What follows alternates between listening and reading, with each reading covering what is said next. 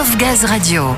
Depuis 2018, l'Université Dauphine a investi la question de l'attractivité des territoires ruraux à travers des publications, la sensibilisation des étudiants et des organisations de tables rondes. Puis, lui est venue l'idée de monter un prix de l'innovation rurale.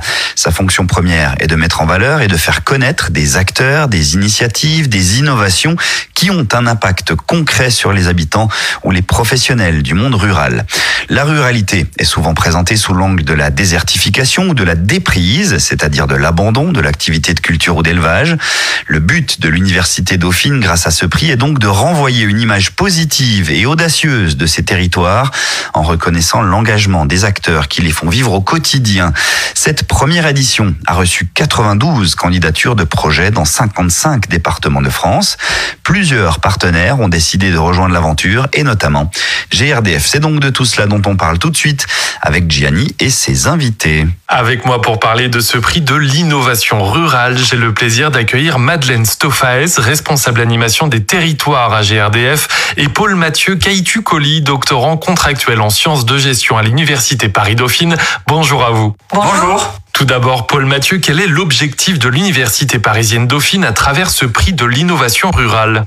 Alors le prix de l'innovation rurale est un concours national qui a euh, deux grandes vocations. Tout d'abord, euh, nous avons pour objectif de récompenser, mettre en valeur l'engagement de ceux qui au quotidien innovent dans les territoires ruraux. Et ensuite, nous sommes une université, donc notre objectif est de créer des ponts entre nos chercheurs, nos étudiants et nos partenaires pour comprendre quelles sont les initiatives qui fonctionnent bien dans nos territoires, pourquoi elles réussissent ou pourquoi à défaut euh, elles échouent, avec l'idée de tirer des enseignements et des modèles inspirants à diffuser à nos jeunes étudiants qui apprennent à monter des projets. Et en tant qu'université parisienne, on tient bien sûr à les sensibiliser à des problématiques rurales, desquelles ils peuvent parfois être un peu euh, éloignés. Donc c'est une plateforme d'échange et de rencontres entre des acteurs qui eux-mêmes sont tous impliqués dans des domaines d'activité différents, aux côtés et au service des habitants et des professionnels du monde rural, l'État, via deux de ses agences, l'Agence nationale de la cohésion des territoires et CEREMA, de nouveaux acteurs comme euh, les mutuelles AESIO, très intéressés par la question médicale et d'économie sociale et solidaire, et des acteurs historiques comme euh, Famille Rurale ou GRDF.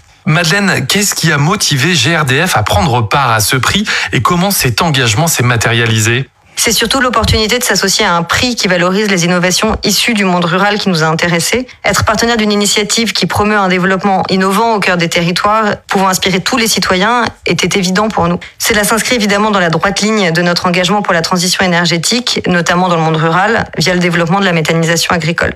Quant à la matérialisation de notre engagement, il a été assez euh, simple. Euh, un petit engagement financier, euh, un siège au jury, donc du temps pour être en capacité de vraiment prendre connaissance de tous les dossiers remontés et de leur qualité. et puis l'occasion le jour J de remettre un prix à l'un des lauréats. Si je peux finir sur ce qui nous a incité à nous associer à ce premier prix de l'innovation rurale, c'est aussi l'opportunité de créer des liens, évidemment, avec l'Université de Paris-Dauphine et d'envisager des pistes de collaboration possibles pour le futur autour des sujets de méthanisation, notamment, mais pas que.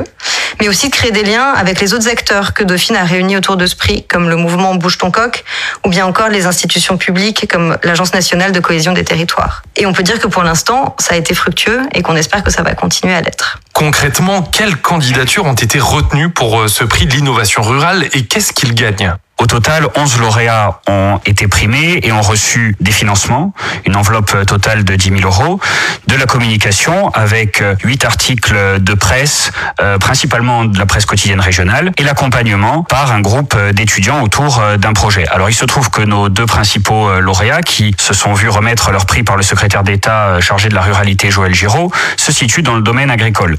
Un trophée a été décerné à Green Culture, qui est une start-up de robotique agricole située en Haute-Garonne, qui commercialise des robots en fait qui effectuent de façon autonome des actions de binage et de broyage. Donc on est vraiment sur de l'entretien des parcelles. Et puis le grand gagnant de euh, cette première édition, c'est Coquelicot qui est basé dans les Côtes d'Armor et qui a développé une plateforme de mise en relation avec d'un côté les producteurs locaux et les acteurs de la restauration dans l'optique de mutualiser le transport et le stockage des denrées alimentaires. Donc par exemple, en tant que producteur, vous pouvez éviter de livrer uniquement vos denrées mais aussi celles d'un autre producteur qui vous rémunère via euh, la co-livraison. We Love Gaz Radio.